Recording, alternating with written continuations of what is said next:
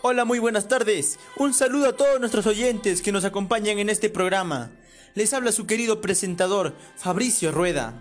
Hoy tocamos un tema muy importante, la prevención y el cuidado integral de la salud y el ambiente. Es muy interesante abordar y saber cómo prevenir y cuidar nuestra salud y nuestro entorno. La prevención de la salud implica trabajar en la modificación de hábitos o conductas que contribuyen a estar sano, además de la detección precoz de enfermedades.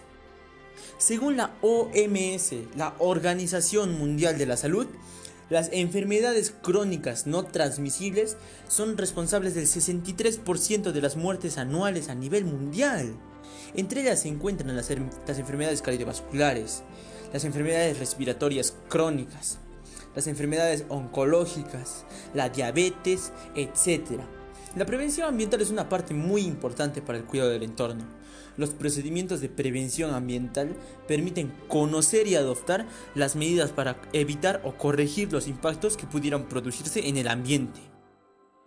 El Ministerio de Salud aprobó el documento técnico que permitirá que los establecimientos de salud del primer nivel de atención, como lo son postas y centros de salud, sean reforzados y que su personal visite continuamente a los vecinos de su zona de influencia para capacitarlos en la prevención de enfermedades, promover hábitos de vida saludable y acompañar el cuidado y autocuidado de su salud. El cuidado integral de la salud tiene como objetivo principal que las personas tengan una vida más larga y requieran menos atenciones a nivel hospitalario. Se trata de un modelo que ya ha tenido éxitos en otros países, como por ejemplo Brasil, Inglaterra, Canadá, etc. Cabe destacar que el modelo no descuida la atención de las personas enfermas, sino que también las refuerza, contando con establecimientos de salud de primer nivel, mejor equipados y con mayor número de personal especializado. Según el diario de circulación nacional Opinión, es importante que la gente encienda menos fogatas, pero también trabajar para erradicar las causas de la contaminación diaria. Para mejorar la preservación del medio ambiente, no se debería olvidar que además del prendido de fogatas y pirotecnia, existen otros factores que dañan al medio ambiente y que son causados por la misma naturaleza, lo que progresivamente y de manera sostenida dañan el medio ambiente.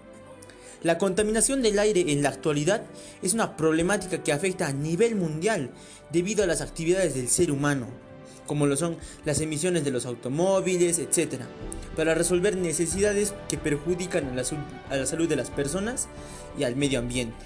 Esto no permite que haya una buena calidad de vida, por lo tanto, no hay calidad ambiental, es un factor que eh, de muchos que contribuyen a lograr una correcta calidad de vida. En conclusión, nosotros tenemos que cuidar nuestro planeta, evitando cualquier actividad que sea perjudicial para el ambiente y para nuestra salud. Debemos tener conciencia ambiental y prevenir el cuidado integral de la salud y del ambiente.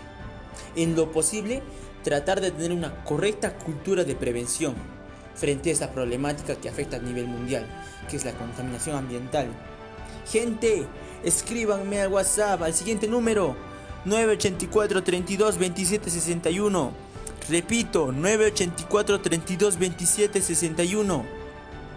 Nuestro amigo acá, Juan Lupinta, ya nos escribe y nos pregunta cómo podemos contribuir al ambiente. Querido Juan, esa es una muy buena pregunta. Nosotros podemos y debemos incentivar la actividad física, promover la alimentación saludable, evitar el tabaco. También podemos utilizar más las bicicletas, utilizar las tres R's, podemos organizar nuestra basura, utilizar energías renovables, etc.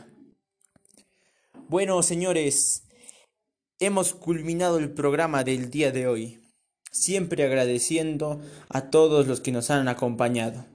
Me despido y recuerden que nosotros somos el cambio. Hasta una próxima oportunidad y que Dios los bendiga. Adiós.